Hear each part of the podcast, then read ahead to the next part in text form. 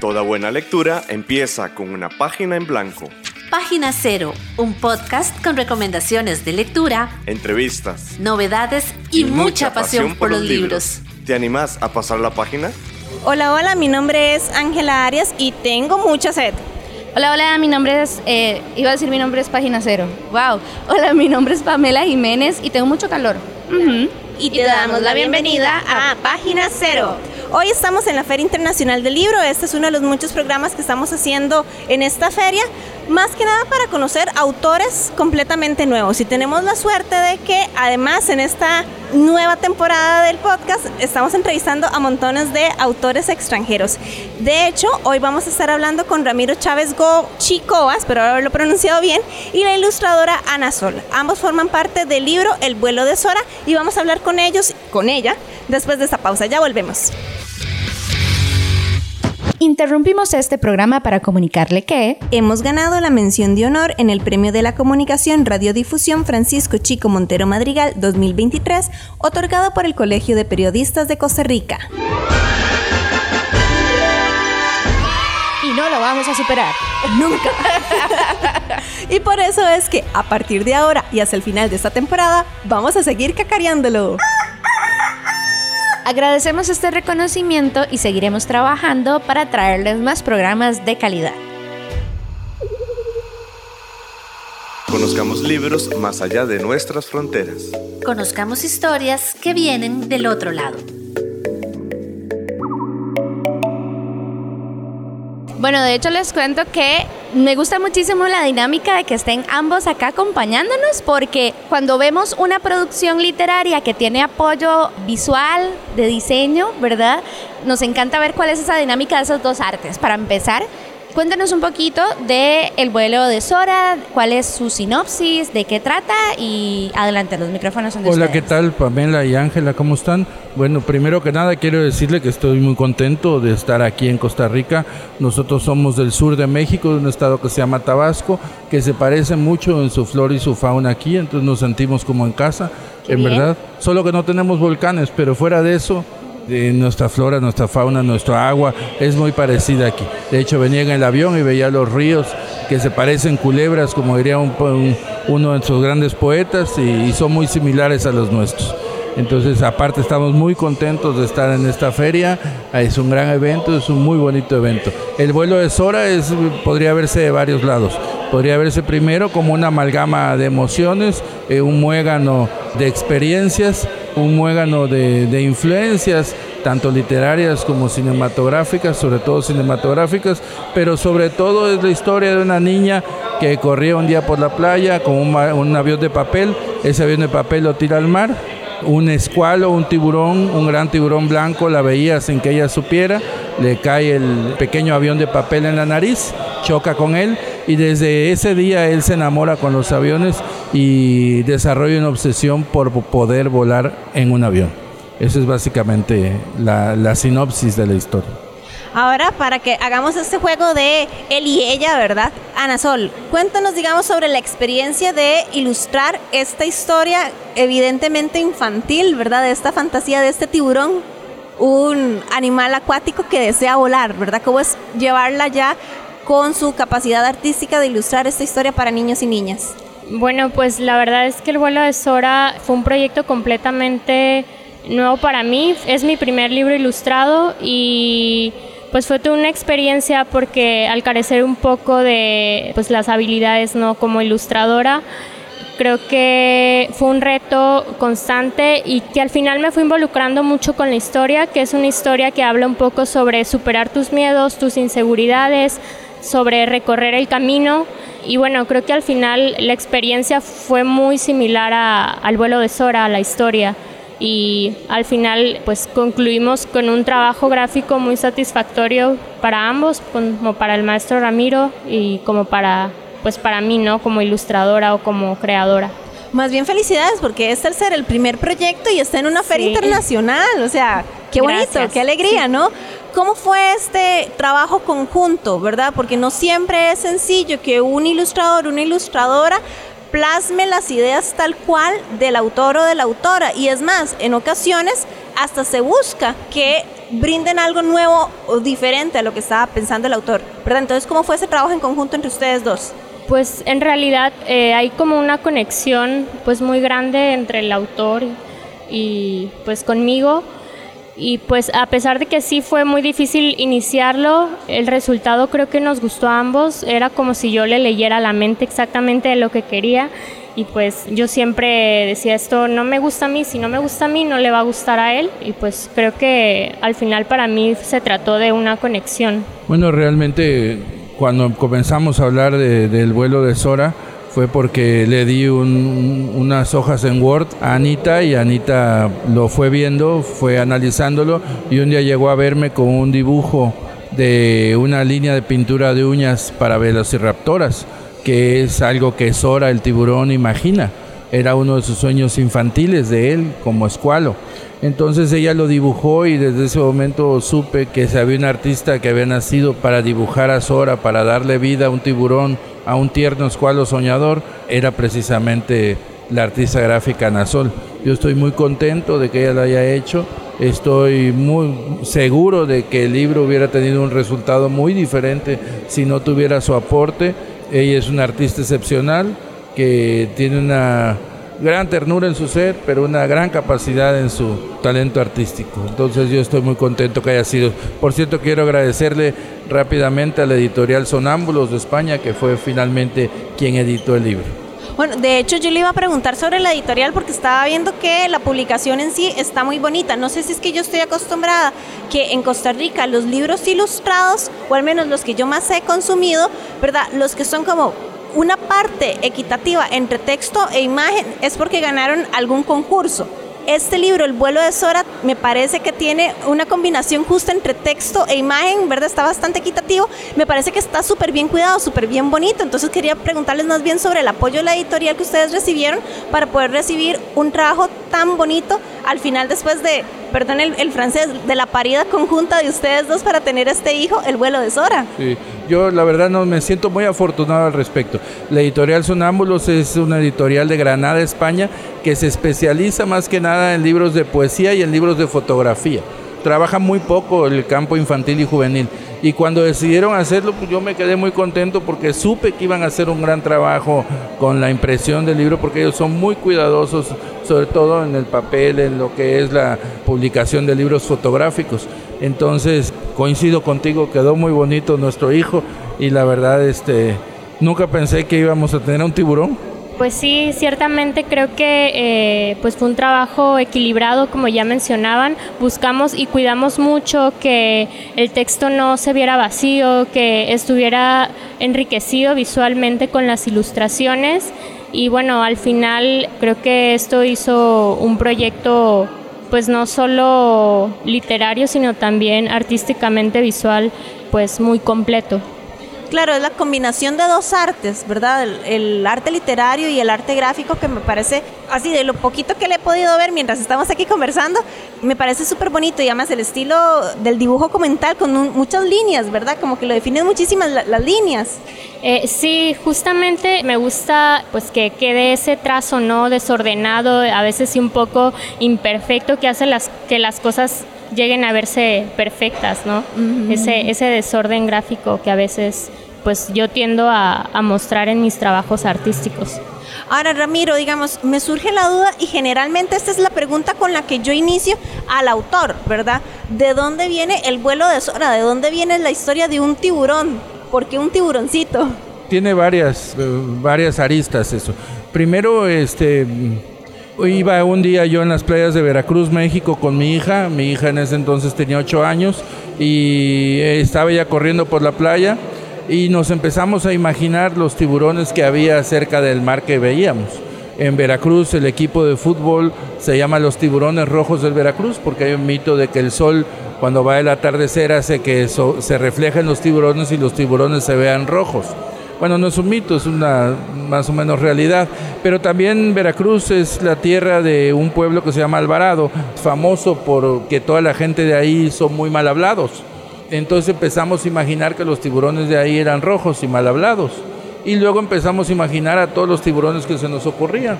Empezamos a imaginar a tiburones dentistas, que por tener tantos dientes era una, una experiencia muy lucrativa el dedicarse a, a tiburones bomberos.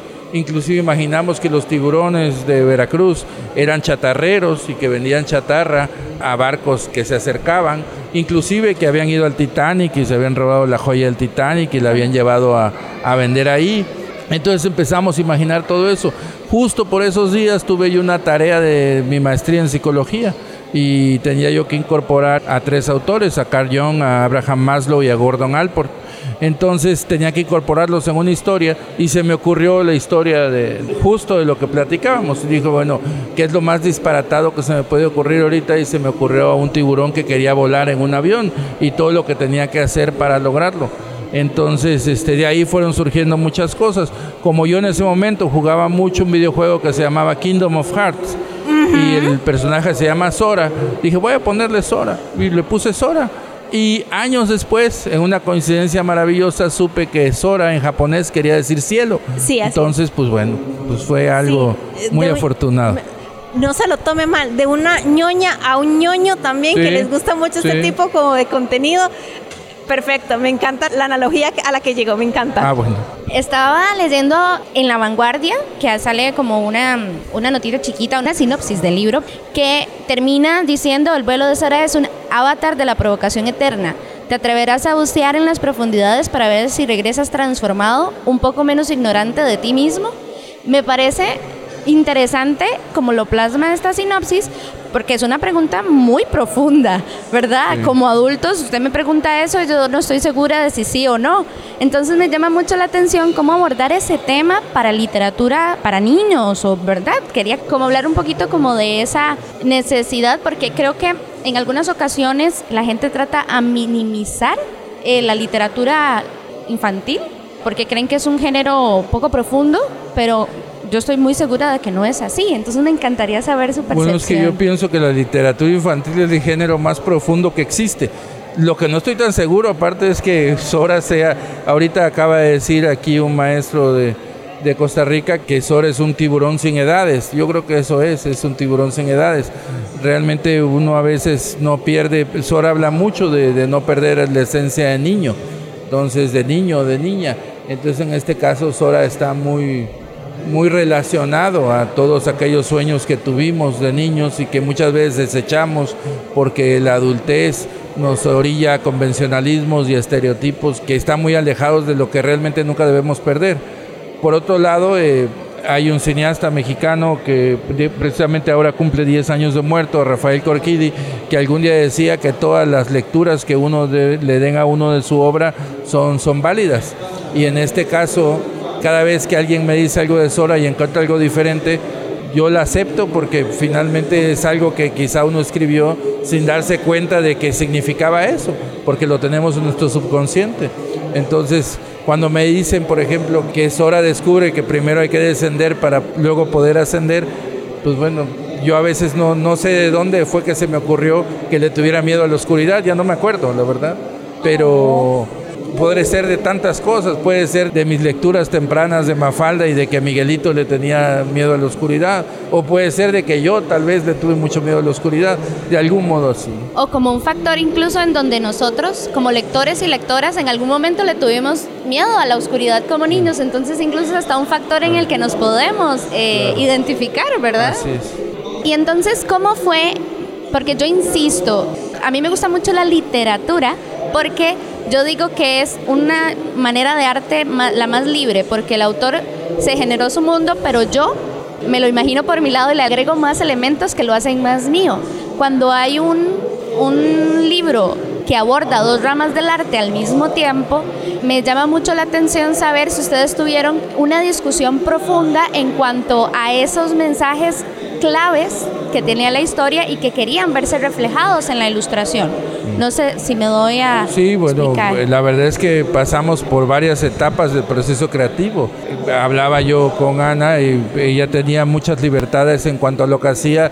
Se desecharon muchas obras de que ella hizo maravillosas porque pues no eran tan importantes para la trama o porque nos teníamos que ceñir en un principio a mucho menos hojas. Originalmente la editorial nos había dicho vamos a hacerlo de tantas hojas, entonces había que ser muy sintético en aquello que tenía que representarse. ¿no? Cuando vieron el trabajo de Ana, les gustó mucho, entonces decidieron vamos, vamos a aumentar la cantidad de hojas.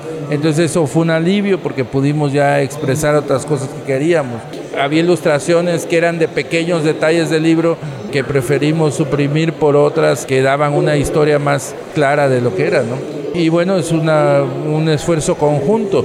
Ciertamente si tuve eso, ilustraciones como cuando Sora encuentra un panteón, ese panteón, ella puso cosas muy bonitas de su ser como un carrito de paletas abandonado, cosas por el estilo que sin duda enriquecieron mucho visualmente al libro. Claro, ¿no? Y también que nos da un poco como de características adicionales de los personajes, ¿verdad? Esos detallitos que van construyendo el personaje. Vamos a hacer una pausa y ya volvemos aquí en Página Cero. Escuchás Página Cero, una producción sociocultural y educativa sin ánimos de lucro. Todo el material empleado, como música, libros, extractos de audios y demás, se utiliza con propósitos de comentario, crítica, educación e investigación. Página Cero es una producción gratuita para amantes de los libros. Pero para mantener el podcast necesitamos una ayudita. Por eso te agradecemos que escuches esta pausa publicitaria. Ya casi volvemos con más lecturas. No solo de libros vive el lector. Ni la lectora. Si te gusta Página Cero, por favor considera apoyarnos con tu patrocinio en Patreon. Así tendrás acceso temprano a episodios especiales del podcast y a contenido exclusivo para mecenas. Al mismo tiempo, nos ayudas a mantener este proyecto con vida. Encontrá más información en nuestro sitio web pg0.com. O visitar directamente el sitio www.patreon.com barra inclinada pg0. Es hora de pasar la página cero. Muchísimas gracias por seguir en Página Cero. Estamos realizando una serie de programas dedicados a la Feria Internacional del Libro, en donde estamos entrevistando autores y autoras, tanto costarricenses como internacionales. Hoy estamos hablando con Ramiro Chávez Gochicoa, eh, autor del libro El vuelo de Sora, y también nos acompaña la ilustradora Ana Sol, también de este libro. La pregunta que hace rato estaba como pensándola, se me olvidó y la volví a recuperar porque así funciona el cerebro aparentemente. ¿De dónde sale el interés también como de hablarle a los niños y a las niñas? Porque de nuevo estamos diciendo que la literatura infantil es un género que en realidad está como muy subestimado cuando en realidad hay mucha cabeza detrás de esto, porque hablarle a un público tan específico como a los niños y a las niñas. Bueno, la mayor inspiración del libro eh, es una niña mexicana que es mi hija y que se llama Paula. Y eh, Paula, eh, yo conviví mucho con ella en gran parte de su etapa formativa y, siempre me asombraba la, la, capacidad que tenía, que no, no, es propia de ella, es de todos los niños, de imaginar cosas o de encontrar cosas fantásticas y verlas de la manera más normal del mundo. Un dinosaurio que tenía un control remoto, que viajaba en el tiempo apretando el control remoto, o un cocodrilo que convivía en la laguna cerca de la casa en donde vivíamos con otras especies que era imposible convivir, como unicornios, o que se hacía amigo de una morsa, o que platicaba. Entonces, eso básicamente.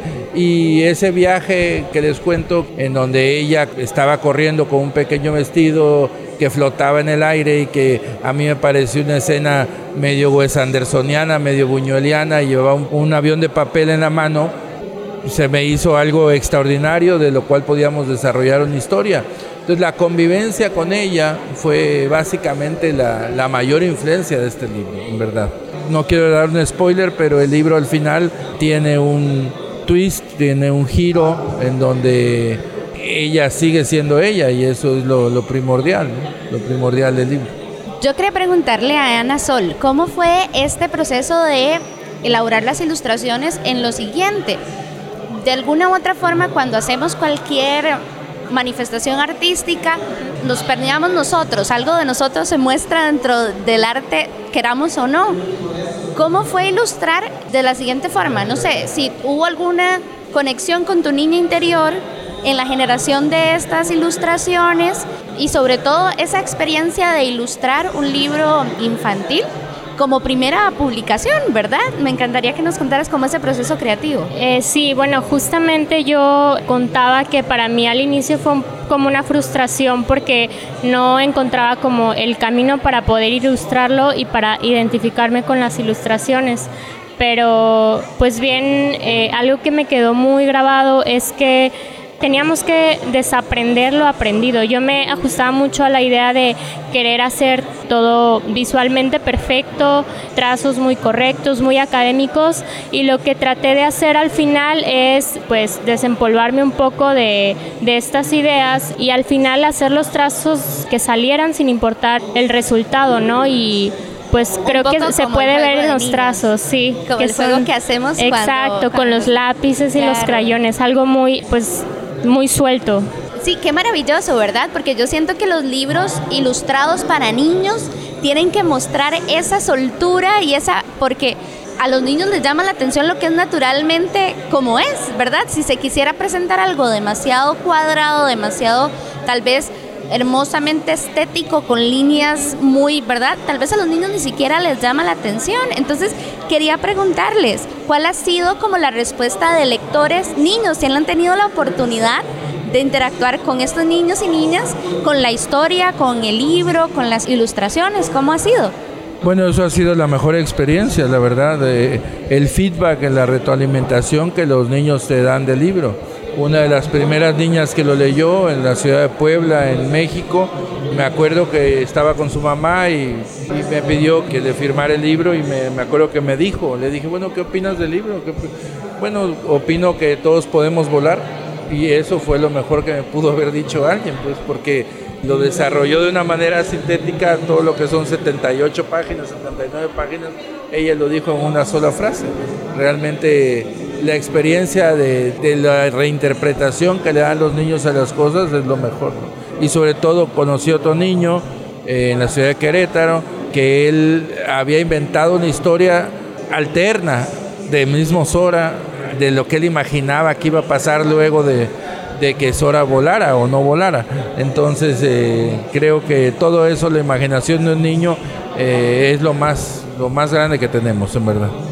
Pues sí, bueno, la respuesta que tuvimos, sobre todo de, de, las ilustraciones, creo que a los niños les agradó mucho, fue muy satisfactorio porque, pues si bien es un libro que decimos no tiene edades, los niños lo adoptaron muy bien, se identificaron con las ilustraciones, sobre todo porque son ilustraciones que, como mencionaba, tienen un poco de ese trazo infantil con el que los niños se sienten identificados, ¿no?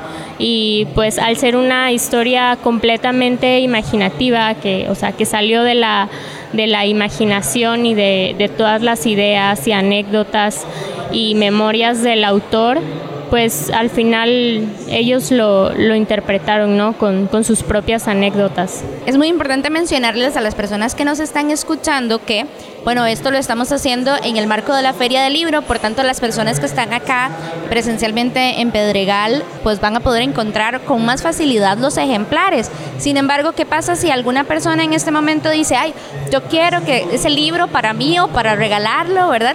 ¿Dónde pueden encontrar los ejemplares acá en Costa Rica? En la Feria del Libro estamos instalados en el stand C22, ahí pueden adquirir los ejemplares y también tenemos algunas postales ilustraciones y si quieren adquirir el libro también pueden adquirirlo en Amazon a través de Amazon y en la página de Mercado Libre. Mercado Libre. Y también en la página directamente del editorial o en varias librerías mexicanas. Me apena un poco no poder decirles si aquí hay alguna librería que lo esté vendiendo, pero seguramente, la verdad lo desconozco en este momento. no, todo bien, todo bien. Estaba intentando revisar la agenda de la FIL aparte de la actividad que tienen el domingo 27 de agosto, que de nuevo no sabemos cuándo sale este episodio, entonces tal vez ya la gente no va a poder asistir, ¿verdad? Pero No sé si tal vez ustedes tenían más actividades a lo largo de la semana en la feria sobre el vuelo de Sora. Únicamente vamos a estar eh, el día de hoy en la que fue la presentación a la una. Mañana tenemos la exposición de ilustraciones a las 11 y el stand que va a estar hasta el día de la clausura de la feria, hasta el 3 de septiembre. ¿Y cómo fue entonces la recepción hasta el momento por parte de los niños aquí en Costa Rica en la FIL? La verdad es que me sorprendió mucho que en la mañana eh, apenas abrió la feria sus puertas al público, se acercaron muchos niños. Yo creo que pues les llamó la atención ver las aletas de tiburón y todo lo que teníamos pues de los personajes de Sora. Y sí, preguntaron mucho y se entusiasmaron, sobre todo la curiosidad de, que pues todavía no saben muy bien qué es el vuelo de Sora. el tiburón es, es un eh, un animal que ha maravillado al ser humano durante años, durante siglos. Una parte del libro aborda eh, el pensar que los tiburones crearon su propia mitología, una mitología escuala, en donde ellos piensan que hubo un tiburón que finalmente fue el que creó todo el mundo, donde creen que hay un tiburón que es un mito, el dueño de un mito evasor, una tiburona, si lo queremos decir, una hembra que guía a todos los seres humanos con una luz resplandeciente y que tiene alas que le dieron de tanto evadir el amor. Entonces eh, está lleno de una serie de mitologías creadas por los propios tiburones.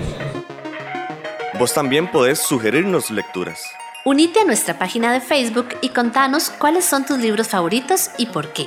Cada semana, las sugerencias más atractivas aparecerán en nuestra lista de deseos en redes sociales. Y también las consideraremos para futuros episodios. Búscanos en Facebook como PG0 una de las grandes ventajas que tenemos en este momento es que estamos intercomunicados por todos lados. Entonces también cuando existen este tipo de publicaciones, nos gusta que nos comenten un poquito sobre dónde pueden encontrarlos en redes sociales o si pueden estar viendo algún otro tipo de material, ¿verdad? De gente que sí, pues no pudo estar acá por una cuestión circunstancial y demás, pueda siempre tener acceso a la historia o a incluso de estar pendientes de si, no sé, si vendrá otro libro conjunto u otros proyectos de ustedes en conjunto por aparte. El libro lo pueden encontrar en la página de Instagram El vuelo de Sora. Ahí normalmente publicamos algo de contenido del libro, compartimos historias de los lectores o de la gente que adquiere el libro. Y pues sobre una nueva historia, no sé, creo que el autor nos podría contar un poco. Estamos trabajando en una nueva historia de un valle perdido de dinosaurios, que ya se los, se las platicaremos después. Ah, buenísimo, buenísimo. Esperamos verlos en la próxima feria entonces con esa nueva publicación, claro que sí.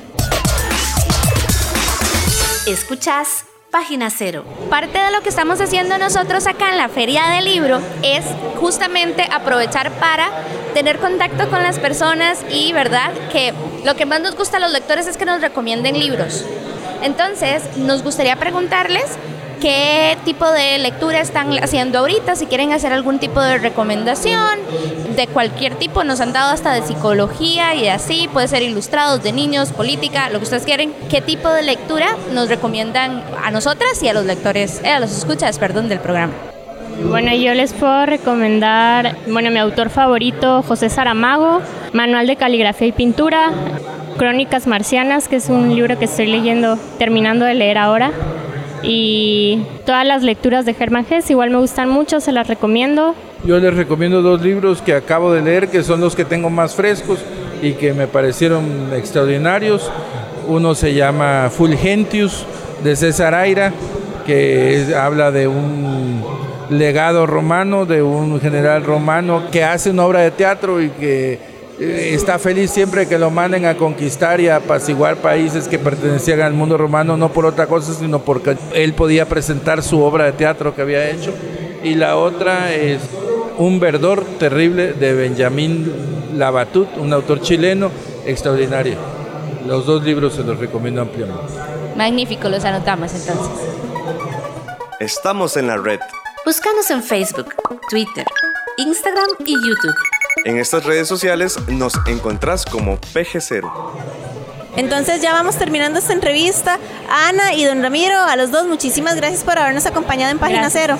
Gracias a ustedes. Gracias, muy amables. Encantado de conocerlos. Nada más vamos a recordarles entonces las redes sociales de Página Cero. Estamos en Facebook, Twitter, sí, Twitter, todavía digo Twitter, y también en Patreon como PG0. Estamos en nuestro sitio web pg0.com y en Instagram nos encuentran como PG0CR. Si quieren escribirnos, por favor a pg0.gmail.com. Y también, ya para finalizar, muchísimas gracias a la organización de la Feria Internacional del Libro por permitirnos el espacio para poder realizar esas entrevistas a diferentes autores costarricenses e internacionales. Muchísimas gracias en especial a Fanny Alvarado y a Jason Solano, quienes fueron los que nos ayudaron con esta entrevista. Jason, espero haberme acordado bien de su apellido. Muchísimas gracias de verdad y les esperamos en un próximo episodio aquí en Página Cero. Hasta luego. Para escuchar más episodios de Página Cero, visita nuestro sitio web pg0.com. Ahí también encontrarás más recomendaciones literarias para que pases la página en blanco.